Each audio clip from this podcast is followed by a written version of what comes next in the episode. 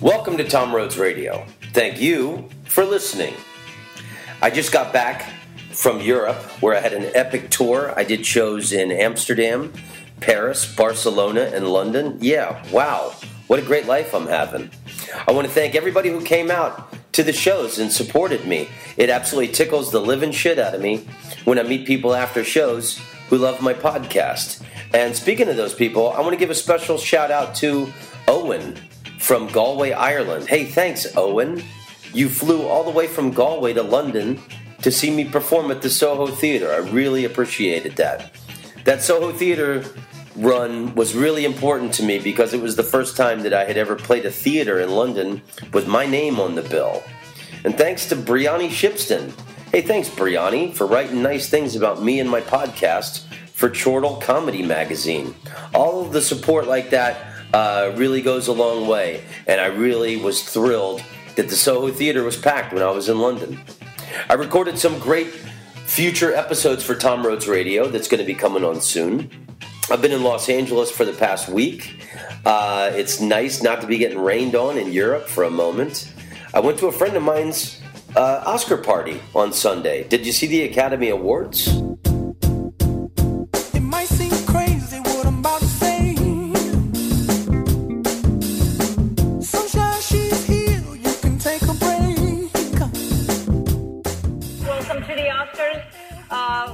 Those of you watching around the world, it has been a tough couple of days for us here. It has been raining. We're fine. Thank you for your prayers.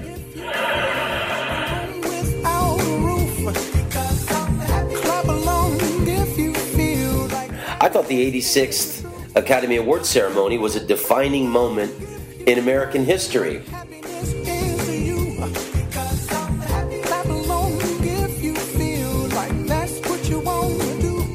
Because, number one, we had an openly gay female host. I remember when it was the first female host, and I think that's where we are in the world, in the United States. We're beyond oversimplified labels of the first woman to do something, the first gay person to do something, and the first black person. I mean, everyone's already done everything, and, every flavor of human. So we've kind of moved beyond that now. You know, the United States is screwed up in every way imaginable economically, politically, our foreign policy. Uh, but the one thing you can't fuck with us is entertainment. Entertainment is our greatest export to the world. And I loved the Academy Awards. I thought it was a real celebration of greatness and diversity uh, because so many diverse people had done great things in the film industry this year. I loved Lupita Nyong'o from Kenya winning this Best Supporting Actress and saying, wherever you are in the world, your dreams are valid. Uh, Alfonso Curzon, or Curon, Mexican guy, won the Best Director. Who else? I loved the movie The Great Beauty. It's an Italian film, and it won for the Best Foreign Film. You got to see this movie if you can. It's a story about a once celebrated writer. He's now in his 50s. He lives in Rome. He's in his twilight years, and he's looking back on his life wasted partying and living the high life. And he's trying to find new inspiration now that his youth has been squandered away. Uh, I thought the movie pretty much encapsulated the entertainment industry and, in many ways, life in the world today. You should see it if you get a chance. My favorite film of last year was Blue Jasmine. I think Blue Jasmine was Woody Allen's best film of his career, and I think it was single handedly the best movie, in my opinion, of last year. There's no way Cate Blanchett couldn't have won the best actress. She is so despicable and unlikable at the beginning of this film. You absolutely have no sympathy for this woman. And then by the end of the film, I found myself wanting something nice to happen to her. And I had sympathy for her. That movie stayed with me for days. And I think she uh, has redefined the gold standard of batshit crazy female characters that Vivien Leigh held for so many years with her portrayal of Blanche Dubois in Streetcar Named Desire. Uh, Matthew McConaughey. Hey, Matt. Good on you, buddy. Good to see Matthew McConaughey winning an award for the AIDS movie again.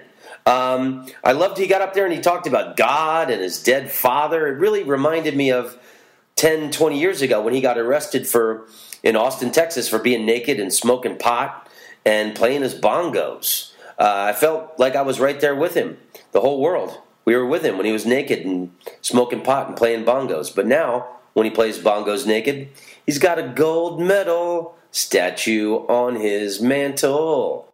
And then, 12 Years a Slave won at the end. Steve McQueen, best name in show business, hugs his Dutch wife before he got up there and said a lot of beautiful things and thanked a lot of people. Everyone deserves not just to survive, but to live. This is the most important legacy of Solomon Northup. I dedicate this award to all the people who have endured slavery and the 21 million people who still suffer slavery today. And I was thrilled that 12 Years a Slave won for Best Picture because in Ellen DeGeneres' opening monologue joke, she said that if 12 Years a Slave doesn't win for Best Picture, it just proves that we're all racist.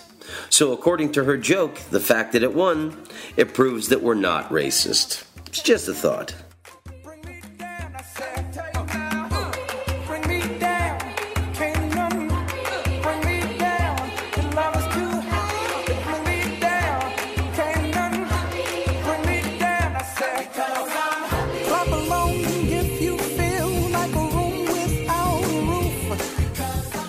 This episode was recorded in Paris with today's guest, Sebastian Marx.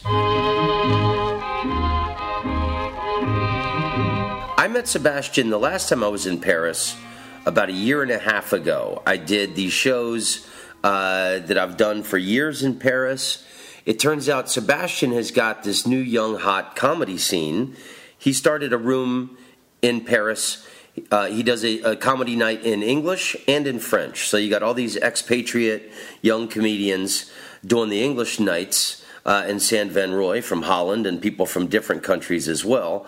But then he's also got this French language scene, and it's young comedians and older French comedians, and it's pretty cool what's happening in Paris. Uh, in regard to stand up comedy right now. And it's all thanks to Sebastian. Uh, I loved him when I met him. He's from New York, his parents are from Argentina. Boom, boom. Of course, I'm going to love that and love him. And he's a really smart, gentle, funny guy. I couldn't believe it. I saw him do an hour show in Paris last year when I was there, and I just I'm just blown away whenever I see an English speaking person speaking another language, whether it's a American, Canadian, Australian, Ireland, English person, whatever. I just find it so impressive when you have people living in different countries and they know the language. Uh, Sebastian and I had set this up, uh, this gig at his new theater at So Gymnase which is on the Grand Boulevard, really cool part of Paris that I had never seen before. Uh, it's a cool little room he's got. It doesn't seat very many, uh, maybe 80 people packed. Uh, there's some old beat up couches in there, which makes it really comfortable and cozy. The stage is perfect, low ceilings, intimate, intimate fabulous room for comedy. Uh, it's kind of got kind of a beat up old curtain that needs to be replaced, but it's really cool, and I think it's pretty much the spot for comedy uh, in for co- doing a comedy club in Paris. Uh, Sebastian made me a cake for the 30th anniversary of me being a stand-up comedian, uh, and he put 30 candles on it. We recorded this episode the very next day. I had a wonderful time. Uh, I ate crepes. Uh, went to a museum saw Voltaire's grave, saw the Super Bowl, hung out with Sebastian. It was freezing, but it's so fun to be in Paris and walk around with an umbrella and to hear the pop and the snap of the umbrella when it starts to rain. Uh, I love Paris. I love Sebastian Marx. And I love talking about stand up comedy. So here's everything you need to know about the stand up scene in Paris from the one and only Sebastian Marx. Alors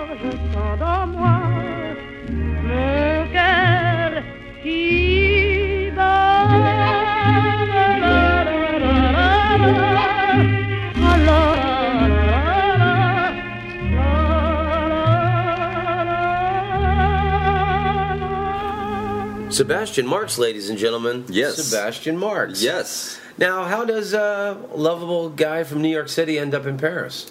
Oh well, long story. Uh, I was with a French girl. I met a French girl in, in New York, and uh, I was 23 at the time, and I was looking for adventure. And uh, fell in love with the girl, and uh, we were doing a long distance thing for a little while, and uh, decided to try give give it the old uh, expat try, and I went out, out to Paris to f- follow her. I actually I was in Toulouse for several years, so she was uh, from Toulouse, which is in the southwest, and uh, we got uh, in order to stay together, we got married uh, right off the bat. Let's go.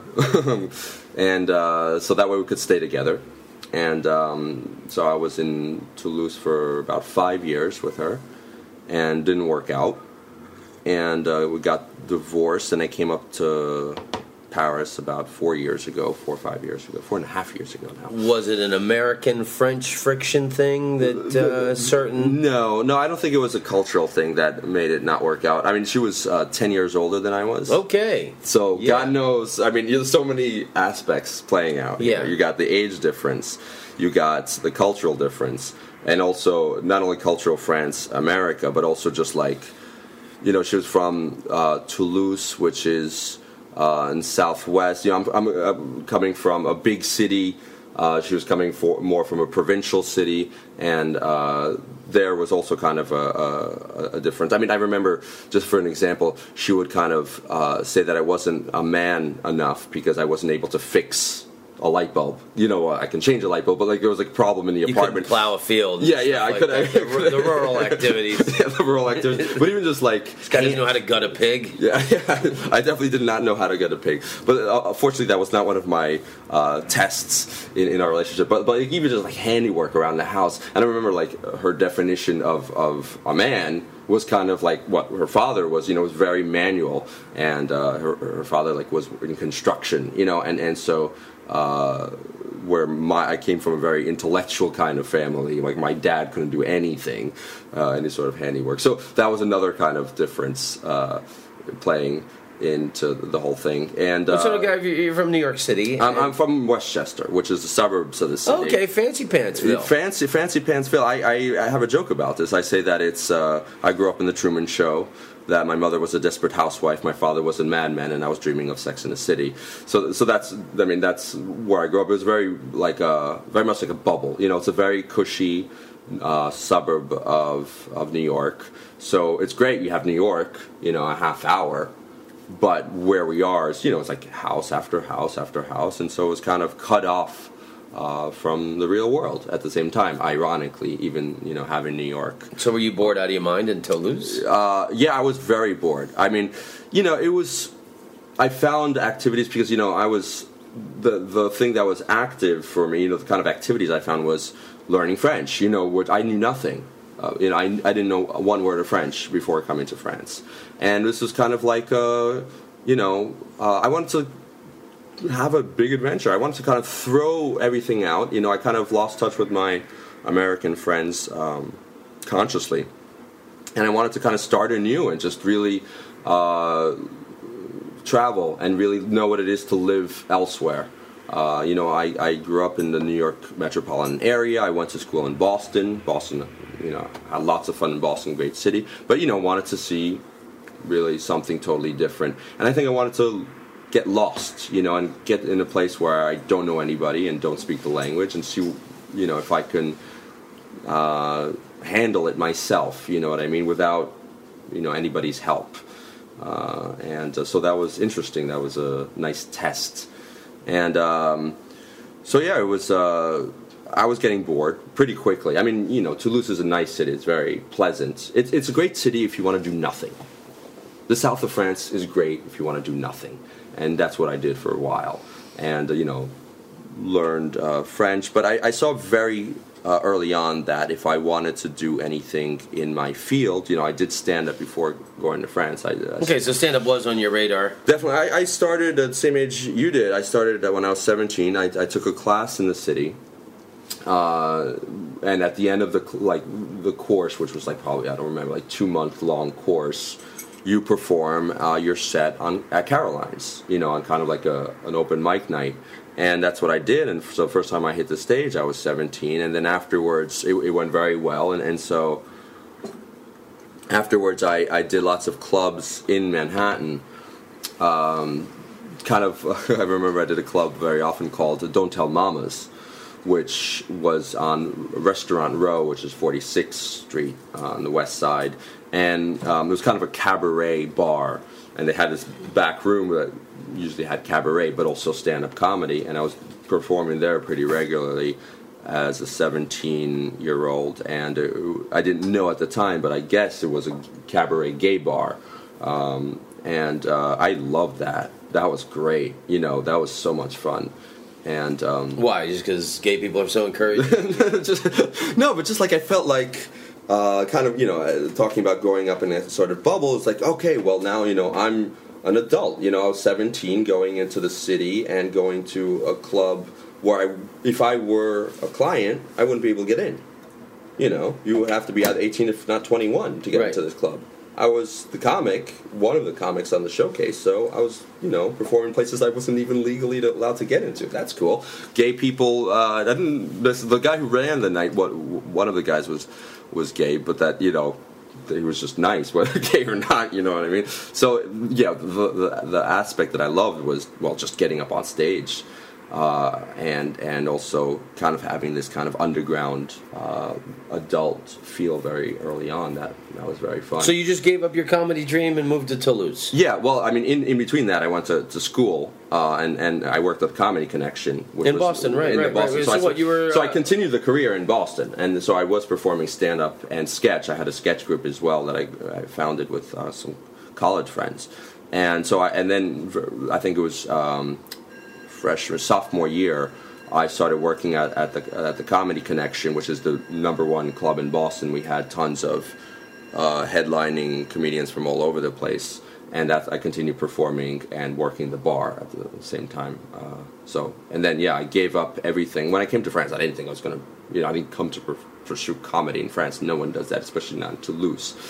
Um, so, yeah, I kind of give it up. I kind of was like, okay, really wanted to s- start from scratch. So when that relationship ended in Yeah. Toulouse, how did you end up in Paris? You just I said, you like, know, I'm in love with the country. I'm not going to leave. not even so much that it was just like i said to myself okay it's been four or five years i've been in france i now speak the language i can either go back home you know go back to new york start you know another life from scratch or okay give myself a year go to paris i mean very it's very early on as i said it was very clear that paris is a center in France. It's not like uh, in the United States, where well, first of all, the United States, you know, population was like five times the amount of population, amount of people as, as in France, and you have many poles of cultural and the entertainment industry. You know, you have New York and LA as the major poles, but you also have,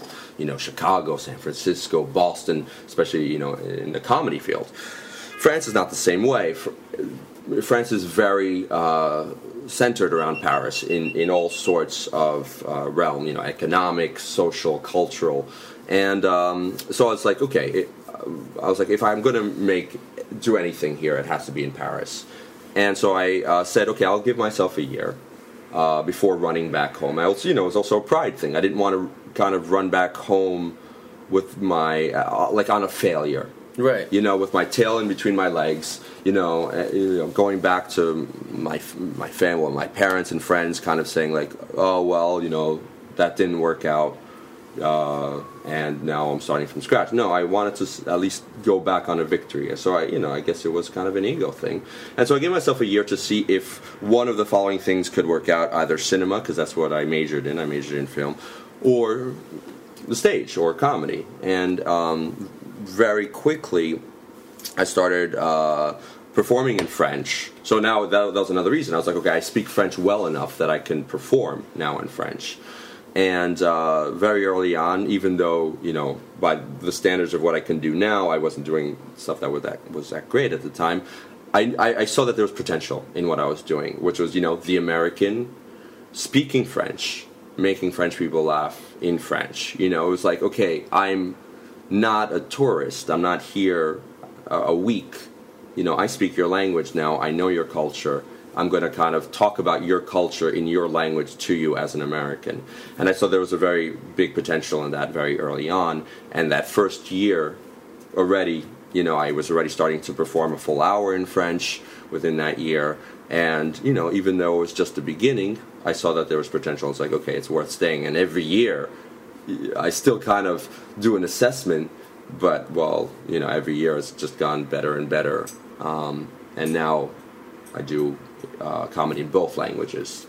Yeah, I'm thinking as a, a non-French speaking visitor to France, French people are really impressed if you know or just make an effort to speak a few words, the basics. Definitely, yeah. They seem very, uh, their faces light up. Yeah, yeah. You know, especially when an American is trying to speak uh, a little bit of French to them. So Definitely. they must um, cream in their pants. Yeah, I mean, what When you when you're on stage, because I came here, I met you a year and a half ago when Yeah. I was in Paris, and you came, and I came to your hour show. yeah. And uh, oh my God, I'm I'm impressed. Number one, you know that you can perform for an hour in French, and Yeah. it's not your mother tongue, and um, French people must lose their minds over that. Well, yeah, I mean, it's it's it's cool. I mean, well, I mean, that's that's my my selling point. I mean, uh, that's why I'm on French radio now. Is because I have this angle that's pretty unique. That I know the culture very well, and that I speak their language, and I play with the language.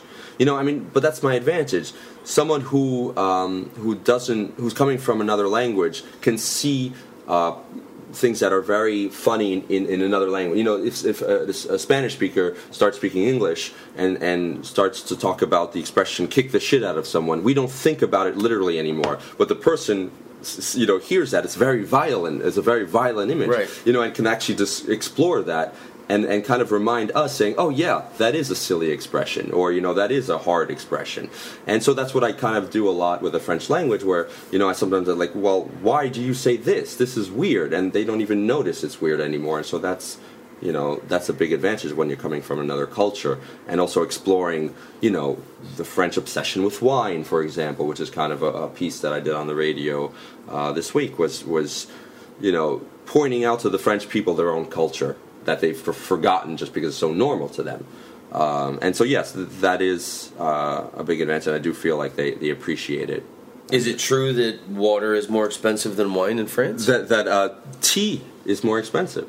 Well, you saw, yeah, you saw that bit that, that I did at the Yeah, you opening did it the on other Sunday. night. Yeah, uh, yeah. Well, it, well, tea is more expensive. If you go sit down at a restaurant or a brasserie, uh, tea is like usually three fifty, if not four euros, and um, wine is usually two to three, or even bottled water can be three, three fifty, and you know, wine is two, two or three euros a glass of wine, of course. So yeah, it's funny, you know, but that's in the states that would never happen, but here it's normal. What are some of the oddest, bizarre things about French culture? Uh, huh. I don't know if there's. Um, I think like their their language ticks, but also you know, and I've kind of gotten some heat about this. Well, heat, some comments about this that you know, we as Americans mix up Parisian and France. The French, there are two kinds of French people: Parisians and the rest of France. Um, so our cliche is mostly of Parisians. You kind of this people with an attitude, you know, smoking, you know, think they're the the you know really arrogance, kind of having um, an ego about themselves. This is more the Parisian uh, cliche. Uh, so what about French people that is weird that probably stands out? Um, so I was about to say some things that about you know Parisians, but that's pretty Parisian specific. S- like s- lack of smiling. It's amazing how few people smile. And I'm coming from New York. You know, people in New York don't easily smile to any stranger. But when I go back to New York, I realize, well, New York is not a cold city. You know, if you pull out a map, usually someone will say, "Are you lost?" and they're not trying to mug you. You know, that's you know, at least in Manhattan, you know, if you, where Paris, you won't get mugged, but you know, it's not a dangerous city. But just people don't smile. Like even if you're being waited on, you know, you don't get a smile. It's it's uh, a- and well, now I'm used to it. well, and your your new partner, are you married again to this? Uh, no, I'm not. Because you just had a child. we just had a child, and and I think it's it's funny because I'm kind of living the French cliche, like uh, kind of the the Tim Robbins, Susan Sarandon modern way of life. It's just like we have. I don't. We don't need to marry in France to have a kid together, like legally uh, speaking. I don't know. I, I guess there's this kind of traumatism that I had with my first wife that is just like Why ever do it again? why like the yeah i didn't see the need um and the main reason why I got married to the first wife, we were together, but it, So you could stay. w- w- was so that we can stay in the same country. If we were both American, if we were both French, we wouldn't have done it. You know, it was uh, a mix of for the papers and to, to stay to, to stay together.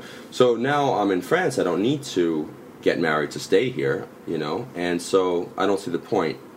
Uh, and I kind of felt like it was such a nightmare. The whole just divorce and like breakup is already so hard, the whole like legalization of it. Uh, It's not something that my girlfriend either she believes in. Um, I guess I haven't talked about. Right, because you know, so many. I mean, you're as comedians, we only have our life experience to draw from. Yeah. and I, I don't know if we've talked about this last couple nights, um, but like some stories that I'm telling in my show right now, it took me years. Yeah. before I was able to talk. I mean, th- that's what I realized, you know, and, and you know, I'm a big fan of Louis C.K., who's you know kind of a big reference right now, and you know, this big um, tendency right now, I feel, is to peel the layers off, get to the center, and and find our own truths as comics, and deliver them on stage, and that is my my goal. But it's hard, you know, and and I realized that I know consciously that's the direction I need to head in but when it actually comes down to doing it, uh, I still hesitate because I, I haven't figured out how. And when when I see you do the jokes that you did when, when you know these last two nights, I'm like, yes, you know, and and and and I'm very, uh, I admire that, you know, and and why I say to myself, why does it take so long? If I know it consciously, if I know in my head, why can't I just say fuck it, do it, talk about anything, you know? uh, any nitty gritty uh, little secret that you might have, and that's you know that's why I like the jokes you've done. That's why I like Louis C.K. That's why I like What the Fuck podcast because it's amazing how the comics are just talking about themselves, and I feel that our goal is to tell the truth, whether it be political, social, emotional, or personal. You know, like our goal as stand-ups is, is you know is to kind of deliver the truth in one form or another. So, Amen, brother. Yeah. So you started this hot new young scene in Paris, and you've got an English language um, open mic night comedy scene, and then you also have a French language Yeah. open mic comedy scene. Yeah. Uh, is is one more pure and truth driven than the other? You're talking about my sets in both languges? Uh, no, no, no, no, no, no. Or- or the scene the- in general. But in but general. sure, let's start with you. Um, well, yeah, I mean, I think I'm more honest. Uh, well, I, I'm more Obviously, in English, and in English, I'm more. You'd be more expressive. And, I'm more expressive, and I test more. It's easier for me to test material, and because I'm running the nights, I'm, you know, quote unquote, forced to be on stage. Uh, well, already, you know, I perform my full one man show twice a week on Fridays and Saturdays, but also I host several nights. So, hosting is a great, excuse me, uh, opportunity to test material. So that you know, that's in English. It's where I kind of would write an idea that that day and test it that night. So it's easier for me to uh, the, the the time between the birth of an idea and the testing it out on stage is very short in English. Where in French, uh, I feel I have to develop, you know, write it out, uh, figure out and rehearse it in French before actually performing it. So that period is longer. I don't know if that makes sense. Um, Yeah, I'm sure if like one sound is off, then the whole word and phrasing yeah, is different. like yeah, if you say u instead of u, you don't then you're not understood. Right. So you know, and also just I, you have to set up the, the punchline in a certain way. You have to change the sentence around. So so that ha- requires more work in French. So yeah, I am more spontaneous in English. That's for sure. Um, as far as the scenes. Um, well, the English comedy scene is pretty new, you know, and it, it, I started it. Uh, didn't exist three years ago, and um, so the question is, what if it's more? What's the difference between your English language scene and the French language scene? Well, the English language scene is a very particular scene because it's an expat scene. You know, all of us are uh, not. Uh, well, I was about to say not French, but some of them are French performing in English. But it's it's a weird thing because we're speaking a language that is not the country's language. So we're a very tightly knit group. We're not many. You know, it's like twenty or so comics that perform in English. So as I, as was kind of saying before, uh, before that that we um, are kind of feel like a family. So it's a pretty close uh, tightly knit scene, where the French scene is much bigger, and that is uh, I know lots of people now because I've been in the French comedy scene now for four years, uh, but it's more industry based. It's more you know we're here for the career. Where the English comedy scene is more we do it for fun. You know, I I think I'm the only one out of the scene who's actually making a living off of comedy. Others are just doing it, you know, doing sets. So the, the English language scene must be a lot of uh, jokes about French culture and observations. yeah. And then you, you the the radio show that you do Yeah. in French. Yeah. You must be a lot of American commenting on French society and culture. Yeah, that's. I mean, that's my that's my shtick. That's my that's my angle. So what I do is I do like a, a four minute segment on a radio show that's an hour. So there there's several what they call chroniqueurs, which is like you know people who do chronicles or you know radio segments every week. And uh, you know, some one guy's kind of more of a political guy. Another person's more kind of like an everyday uh, joke kind of thing. My shtick is kind of the the American in Paris and uh, so I do this once a week. And so, yeah, that's my my definite angle is observations on, on French culture, observations on the French language, and uh, that goes over pretty well. And sometimes it's it's fun, but sometimes it's also restrictive. You know, in the sense that my accent is so strong, I can't deny it. So I have to acknowledge it. I have to, especially when I'm on stage and I'm performing a short set, five ten minute set. I have to acknowledge the fact that I'm American, which is great. It's a great plus, but at the same time, uh, you know, I kind of run into sometimes bad habits where this is what I'm talking about. Where sometimes I just like to talk about a joke about relation, you know, having a girlfriend, whether she be French, American, whatever. I don't know if that makes sense. Yeah. So, what are some of your best uh, observations and commentaries on? On, on French culture, Yeah. Uh, well, this this wine bit, which is a new bit, is is a pretty uh, successful one for the time being, and I'd say like French obsession with wine. That that wine here is non-alcohol. It's seen as a condiment. It's like mustard or pepper. You know, it's like something you have on a table that accompanies the meal, but it, it's not seen anymore as alcohol. And um, that's one thing. Well, um, well, so anything fascination with food. I talk about their fascination with food, their expressions. I go a lot, especially when I talk about um, in my French set. I talk about their expressions, like they say uh, "pas mal" a lot, which means not bad. And uh, one of my observations, kind of slash jokes, is, is that this is the best compliment you can get. Like the best you'll get is not bad, you know. And I've had, I've come out of job interviews, you know, where someone would say something like, "Oh, your your CV is pas mal, is not bad." And I was like, fuck, you know, I'm not getting this job. And then I'd get the job. Slowly but surely, I realized that not bad is great. Like, and sometimes not bad is better than if they would say great, because then it wouldn't be honest. like, so they're, they're, um, I have this bit where I say, like, they're very passionate, of, they're very passionate about negative things. That they're stoic about positive things, but when it comes to something negative, that's where the emotions come out. But if it's, you know, positive, they're very It's a pretty negative culture, right? it's it's. I, don't I mean they're- they're- I don't mean to say they're something like it. sourpusses. But yeah, but that's also a Parisian thing. That's mostly Right. a Parisian thing. But yeah, um, yeah. Generally, they are sour sourpusses, and and um, but but also like they're more authentic. Like the kind of um, thing about friendship here is it's harder to get friends, but when you get them, they're for life where and you know I often make comparisons with the states, and that is that uh, America's the opposite. You can make friends very easily, and people say, "Oh my God, nice to see you! So good to see you." You have no idea who the person is. You know, we exaggerate in the states, and we'll give you know we'll be best friends right away, and then never hear from the person again, or you know, it's superficial. Where France is. The, the, the upside of this sourpuss is that they're real you know, more real, let's say. That they want to get, they're more profound, which can be heavy and annoying, but there's also the advantage to it, you know, that they're looking for meaning in lots of things. Yeah, I don't know. I mean, uh, I, I would almost prefer the superficial American kindness, friendliness over the authentic. Oh, I mean, I crappiness. I get I get so pissed here. I mean, customer service is the worst here, and that's the thing. I totally agree with you. I mean, when it comes to just you know, I I'm coming to your restaurant, giving you money. Can, can you smile? Like I'm, you know, I'm subscribed to your internet service. I have a problem.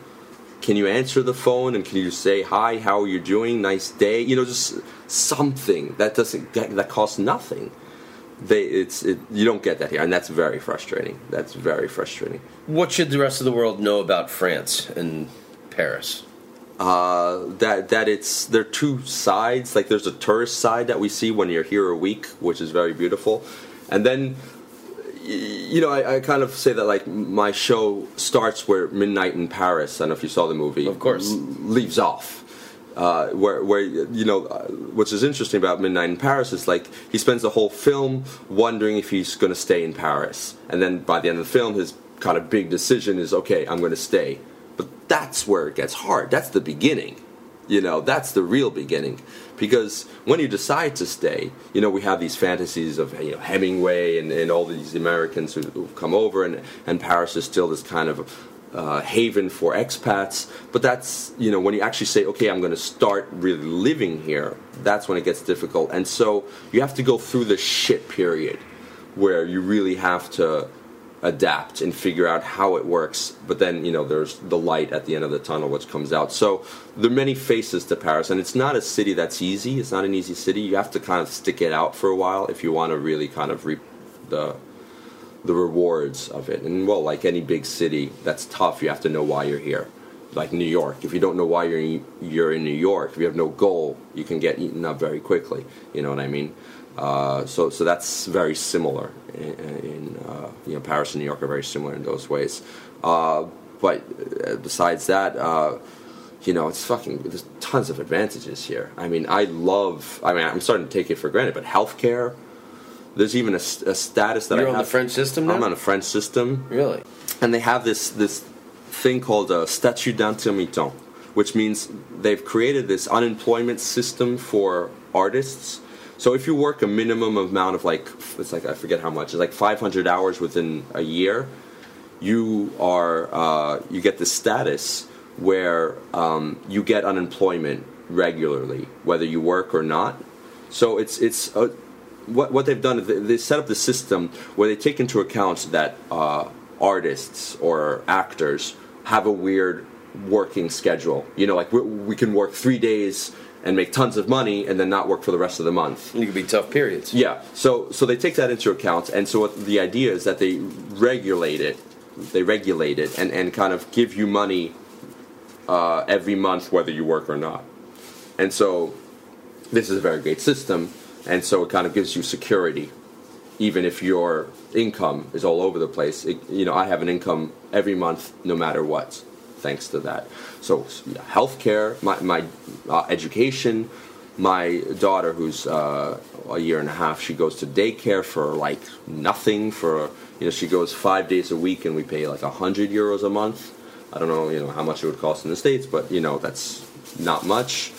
Um, her education is going to be taken care of. You know, just like uh, when she was born, uh, all the whole maternity. You know, I remember talking to friends out in, in, back in the states when they tell me how much they spent to have their kid. You know, it's like as if on the the, the card you send out to the the birth announcements, like it's like Americans put their you know the name, weight, and price of baby. You know, like it's almost like, like you know everyone talks about. Oh, mine cost fifteen thousand dollars. I'm like fifteen thousand dollars? Are you kidding me? Here, nothing. Right. It's taken care of. I mean, that's amazing.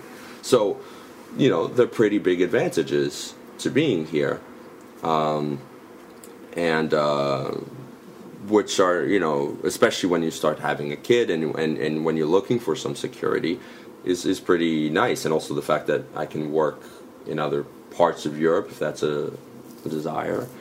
Uh, you know, there are there are advantages, and uh, even though I grew up in American culture, you know, now going back, I would have to get used to that again. You know, that kind of lack of security, um, that's a, that safety net.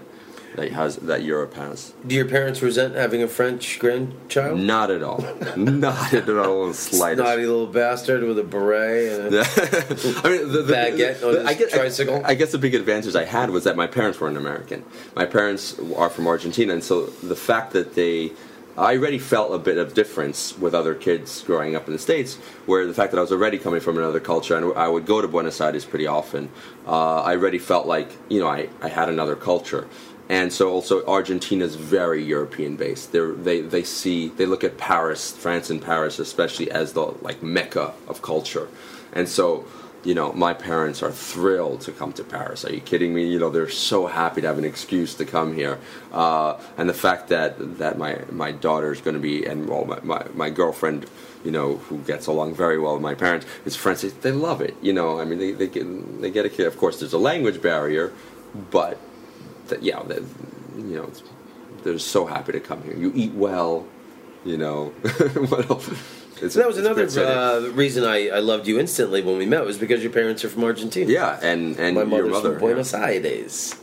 So yeah, I mean, and it, and it's I, I have this joke. Well, because my, my grandparents are German and Austrian, and they fled Europe because of the Nazis. My parents, were, you know, were born and raised in Argentina, and and And they went to Argentina and they're on the bus and there's all these German looking guys. like uh, something's wrong, and, and so well they, they eventually left uh, Argentina in '78, and so my joke is, is that my grandparents fled Europe because of the Nazis, my parents fled Argentina because of the dictatorships, and I came to Europe to flee my parents.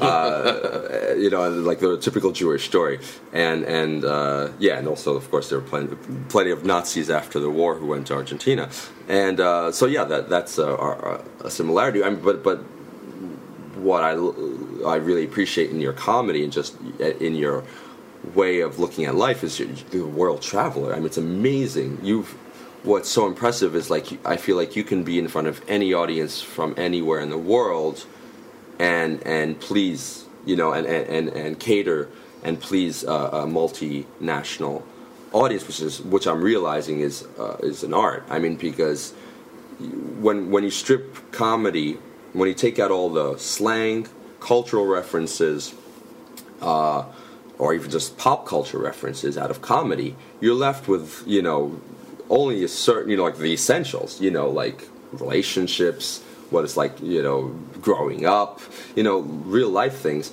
And so uh, in, when you're forced to perform in front of an audience where half of you know forty percent are French, 20% are American, 20% are British. You have to find the common ground in all that, and that's not easy. And you pull that off very well, you know. Uh, I felt, and you, you're used to it because that's what you do, and that's that's impressive. And also because you've been everywhere, you can say, you know, oh, you're from Malaysia. I have a joke about I Malaysia. story, right. Yeah, you know, that's that's incredible. You know, Well, I, that's what I find the most exciting thing when I ask is there people from different countries in the audience. In the first show we did here the other night, there were people from all over Yeah, the world over the Spain, world, Italy, yeah. Germany, everywhere. And then last night, the audience was kind of predominantly French. yeah.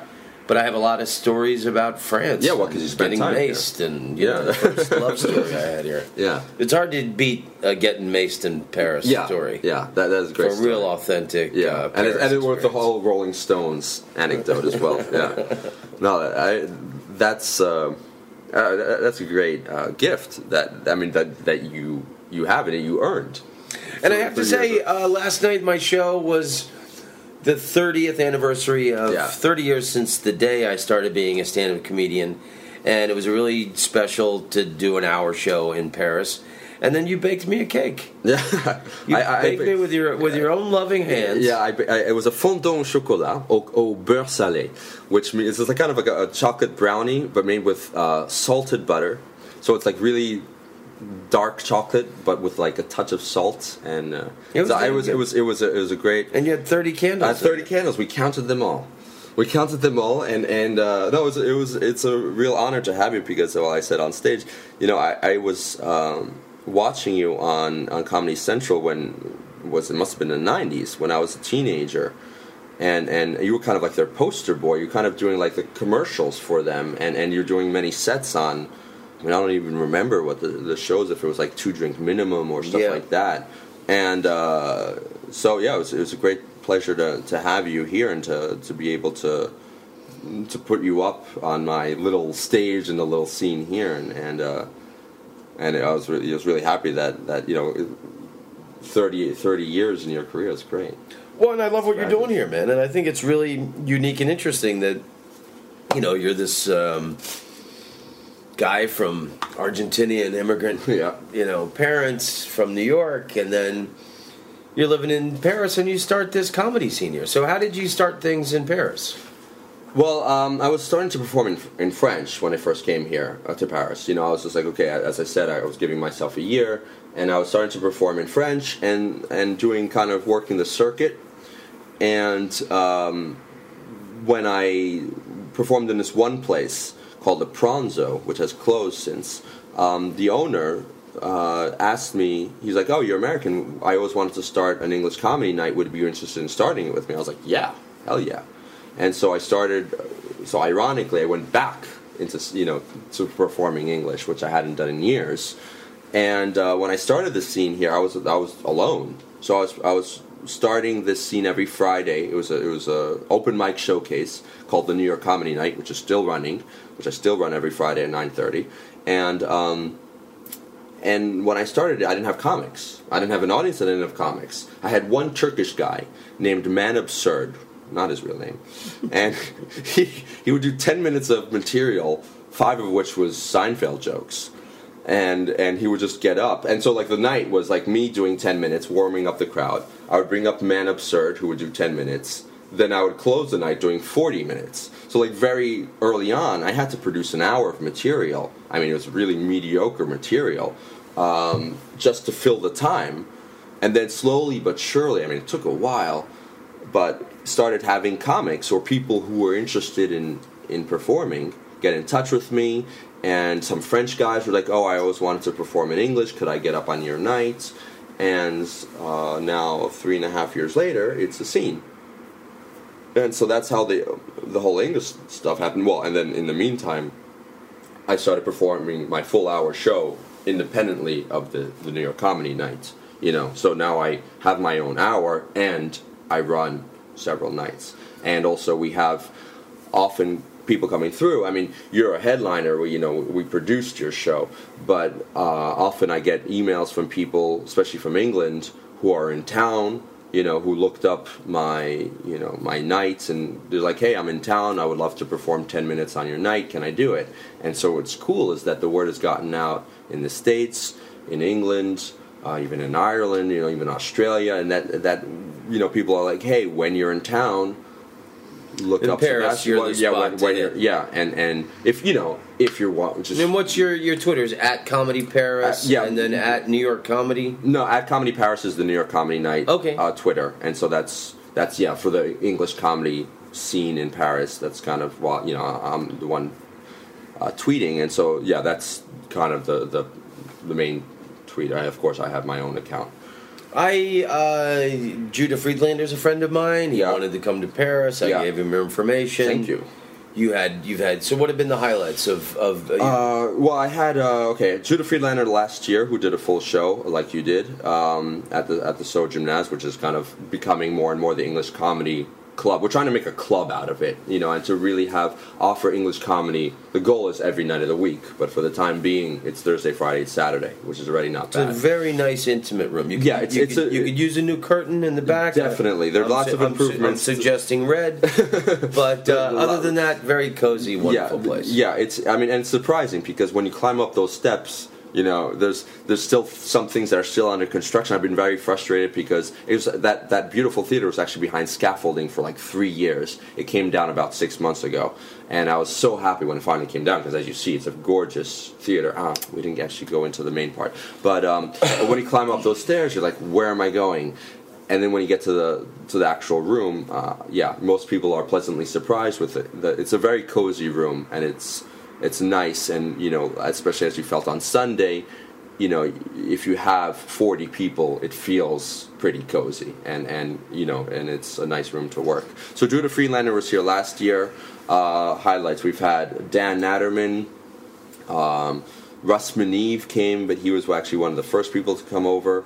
Um, uh, Moshe Kasher and Natasha actually came and performed, but it was on a night that I wasn't hosting. Natasha Uh, Leggero. Leggero, um, and I was very pissed not to be there. I think I was working a festival at the time, but they came on a night, and apparently it wasn't one of the best nights because we didn't have that many people that night. Um, who else? Helen Hong, who I just actually saw on Facebook that she just did her first Arsenio Hall show. Um, Jena Friedman, who's a field producer for The Daily Show, very funny, very dark uh, comic. Loved what she does. She came over, uh, did a half hour set. I'm trying to think who else. Uh, people who writers on on Jimmy Fallon. Um, probably forgetting some, but but yeah, I mean uh, some British people uh, came over. I don't think we've had a big, huge British name yet, but some people in the British. And then you're well. having, you know, you're you're having. A, uh, there were a lot of French comedians at my show, and then last night I met a guy, the guy who was like the biggest laugher. He was laughing his ass off on the side, and total French Parisian guy. yeah. Told me he was the biggest comedy lover. He went to the Edinburgh Festival Yeah. for two weeks this year. Yeah. And next year he's going to Montreal. Yeah. So I mean, there are some There are- French yeah. English language comedy fanatics. Yeah, well, it's getting bigger. I mean, stand up is a relatively new phenomenon here. I would say it's about 15 years old. Um, it's not that comedy is new here, but, But comedy. their style is more like a cabaret Yeah, it's- thing. it's more- it's- it- they're- where you- what, is, what does that mean? They it's just- coming from theater. Where, where comedy in the States has been coming from stand up for a long time now. You know, probably what, since Lenny Bruce, but even before Lenny Bruce, we had Bob Hope, kind of this idea of a comic who was, well, I guess it's coming from vaudeville, I guess. You know, kind of the host of the vaudeville show would do jokes and then, you know, bring up a dance Yeah, act. I- think Mark Twain was the first comedian. Probably, yeah. I mean, and and um, but you know, the French have authors also, you know, so it's not that that comedy didn't exist here, but comedy was also seen as a theater thing. The big difference, I would say, is the fourth, the idea of the fourth wall, which I guess most comics are familiar with, is the, idea that there's a fourth wall between the stage and the audience. So the big thing is whether you address the fact that you are all in the same room or is there a, an imaginary wall between you and you're an actor acting out a situation that is hypothetical? So France is coming from the theater. Um, so their idea of a one man show, meaning one person being funny on stage, was coming more from theater where someone would act a um, as another character, not as themselves, but act as, as I kind of said this example, like as a, as a grandmother complaining about their grandchildren for five minutes, talking to imaginary people who are, you know, like, um, let's say her husband, who we don't see, of course, because it's a one man show, you know, and, and then the stage will go dark, the person will run off stage, come back, lights go up, the person's going to do a five to ten minute sketch acting as another character. So it's very character based, so it's very acting based so less uh, less emphasis on, on the joke writing. Of course, they're jokes, but often the, some of the jokes will come just from the person's acting. American, uh, the whole idea of stand up is yeah, there is no fourth wall, and it's very joke based, you know, and also persona based, as we were ta- talking about earlier. This idea that um, who are you? We want to know who you are, not the character that Tom Rhodes is going to play, but who is Tom Rhodes, you know, and and that you know playing on your yourself and getting that uh, the, comic aspects of your personality out, out on stage. This is a relatively new concept in France, and uh, the the person credited with this is named Jamel Debbouze, who was actually in some French films, and uh, because he kind of brought uh, was very inspired by uh, black comedy in the states. The idea that Afro American comedians used comedy as a means of expression and talking about racism in the states, like Richard Pryor did, um, you know, notably, and you know many other people since. Um, kind of bringing racism to the forefront, and he did a very similar thing, but with North Africans. Moroccans, Algerians, because that is the the big racial issue here in France is mostly with North Africans, and uh, that's their big immigration uh, group. And so he kind of he started this by doing a show on Canal Plus called the Jamel Comedy Club, and it was just you know nothing new in the states. You know, just it was just a showcase where he would host, bring up comedians and you know, kind of like Premium Blend or, or you know any kind of show you'd find on Comedy Central. But this was a relatively new thing, and especially because the comics were talking about race, and most of them were North African or even you know uh, from Black Africa, and and they were talking about race, but this hasn't hadn't been done before. And since then, stand up has become really uh, uh, fashionable, and you know there's even a ca- kind of counter uh, resistance to it. You know, some people because he's given stand up a certain name now. This whole Jamel movement now French think stand up means you have to be North African to do it, and they see it as actually limiting. Where on the contrary, stand up there's nothing more open. You know, you can do anything. Instead, you could be Woody Allen, but you can be Chris Rock. You know, it's nothing to do with each other.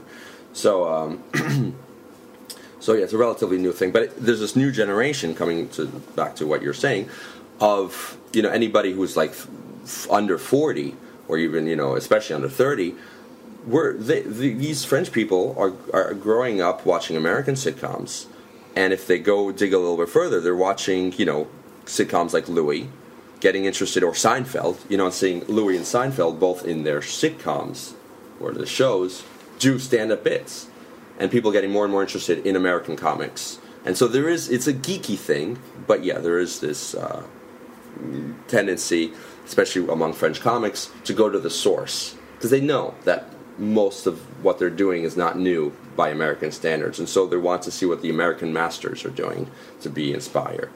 You know. Well, I liked that there were lots of French comedians there checking me out and Yeah. what I was doing. So is it like that when you bring in a big name? Uh, these Judah Friedlander, we French also comedians all come in and yeah, they're Judah Friedlander. We had several French comics come out, and yeah, they're studying. Or I don't know if it's, it's not there with the you know. so there'll probably be a French guy soon wearing a trucker hat and uh, yeah, and gaining weight, yeah, and and telling jokes. pork chop. Uh, exactly. Uh, telling jokes about being the, the, the world champion. I mean, there, there's, uh, you know, they're not there with their notebooks. They're they're there, um, you know, as as someone who you know was a bartender at the at the Comedy Connection in Boston for so many years. You absorb. I mean, there's just so much um, you learn by just watching, you know, and and you know, of course, not taking jokes, but just taking understanding how a joke works. You know, there's only one way. You know, is, is performing and, and watching and absorbing and saying, "Oh, okay, I get it." You know, he he didn't uh, deliver this information in the setup so that in the punchline, you know, he revealed something that we didn't, you know, or that we took for granted. You know, whatever. That all tho- those tricks of the trade come from watching, and so the French people are very. Uh, interested in, in seeing how the Americans work. So that's what do non-North African French comedians joke about? kind of things like uh, nothing new, probably by American standards, but you know, relationships is the main thing. But that even American comics, still- Universal. that's un- universal, and everyone's still finding a new angle to talk about it. Um, modern technology, you know, iPhones, uh, you know, th- th- whatever's new, um, mass transportation, the metro, you know, anything that's uh, that we can all relate to as, excuse me, people speak uh, living in in Paris, you know, things that uh, uh, most Americans talk about. Uh, also, well, you know, people are getting digging deeper and deeper, and, and there's a tendency with um, this new generation also to to dig deeper within ourselves and to be more and more honest, and uh, to perhaps sacrifice a laugh for a bit of uh, honesty. You know, which is as we're talk- talked earlier, is just not necessarily easy to do, and takes It's the most powerful. You know, it's interesting. Like all the well-written jokes I have when I started doing a lot of these personal stories in the last year. Yeah. And when I talk to people after the show, that's the thing that they remember the most. Yeah. Oh my God, the story you told about this or that. yeah. I mean, so I don't know. There's some about the- true stories from your life. that that, that Even though, like a, a one-liner or a joke would get a bigger laugh, that the lingering thing in people's brain is some personal story Yeah, share. and and it's funny in another way. It might not be necessarily funny. They might not laugh. You know, they might not be bent over laughing at the moment, but it's it's a funny story that stays. You know what I mean? And and I think well, I mean, you do a mix. You you have you know incredible one-liners, you know, or punchlines, and you also have stories, and that's that's very. It's nice to have that mix. Uh, and I think um, it show. I mean, and, and I think there, it just comes with experience where you're able to assume a story that might, you know, you're saying, okay, I might not get as big a laugh if I just did a one-liner, but you know, you know that that has more staying power, and that's uh, comes from experience. And What about regular humor? Like, what do what are like some French street jokes? Like, what are, what do like regular French people who are not exposed to comedy laugh at? Well, they love what another thing that's kind of like was not very uh, kind of a bit frowned upon even in the states is, is wordplay. They love wordplay. Uh, anything that like, uh, a pun, they are they love. They eat it up. So that that's I mean I you know I'm not I can't really think of any specific joke, but just like they they see it as a real sign of intelligence, like wit, you know. And and people who who are on the same radio show as I uh, like there's one girl who is constantly doing wordplay, and people love it. You know, even sometimes it's cheesy. It's like if you would do the same in the stage, you'd get the audience even going, oh, you know. A pun. Yeah, they love it. They love it. So that's one thing. General. So it's very literal. You know, literary. Sorry. You know, it's uh, they love their language, and so when they find ways to play with it, that's one thing that they really love. They love relationships. If you look at like the top sellers um, of plays, I'm not talking about one man show, well, one man show as well, but but like oh, like plays are about relationships. They love. I mean, even in French movies, that's why they love Woody Allen here. They love discussing, exploring the bittersweet uh, aspects of being in a relationship. You know, and, and um, you know, divorce, marriage, and and you know, getting together and then breaking up, cheating. Oh, what a great subject! You know, all that they they love uh, as as a subject for comedy. Timeless French themes. Yeah, and and and that's that's still there. That's still very prevalent. And uh, and if you're too weird or too raunchy, it's still uh, you know it's it's still you can get away with less. Um, I can get away with more because uh, I have an accent and I'm coming from another culture, and that's my advantage. Like I can say a curse word in my mouth because I have an accent. It's charming, where a French person would come off as vulgar. But it's um, but ironically, even though like on French radio you can say more curse words than you can on American radio, you know, because there's the more censorship in the states as far as words are concerned. Uh, you can't if if you're too raunchy, you can be uh, kind of categorized as a raunchy comic. Where I feel in the states because we're like 30 years down the road, you know, I don't think there's anything raunchy about you. I've seen your. Oh no, no, I'm pretty. I'm, I'm no, I'm, I'm pretty clean. as lovable and tame. As, no, I mean I, I have some things that are that I bring out for special occasions. You know, like you know that that's getting more raunchy. But yeah, by American standards, it wouldn't be seen that that bad. Uh, I mean, for probably the worst thing I said that you saw was was this the the midwife joke, which I said last night, where I said the, the midwives uh, because they're called sage femme, which means wise woman. I imagine them as like a thirty-year-old pirate, uh, sorry, sixty-year-old pirate with years of experience of sailing the high seas of amniotic fluid, who would cut the umbilical cord with her teeth, you know, kind of things like that. Uh, that kind of raunch. But you know, I'm in front of an international audience. Sometimes, you know, people come out to the show. They they're expecting to see a pretty clean show about being an American in France and you know if I throw them a curveball, I like it sometimes, of course. But no, I, I'm not. No, I wouldn't consider myself uh, such a uh, dirty comic, uh, but I do appreciate it, and I do throw them in from time to time. What is your favorite thing about living in Paris? Uh, I think probably the fact that I'm not from here, like this this constant uh, game that I play with myself, where like one day I feel I want to play the priest, and one day I want to I play the the expat, and um, I'm constantly I realize I'm constantly going back and forth between these two roles. Uh, I mean, I'm very integrated here. You know, I have a French girlfriend, I have a French baby. I speak.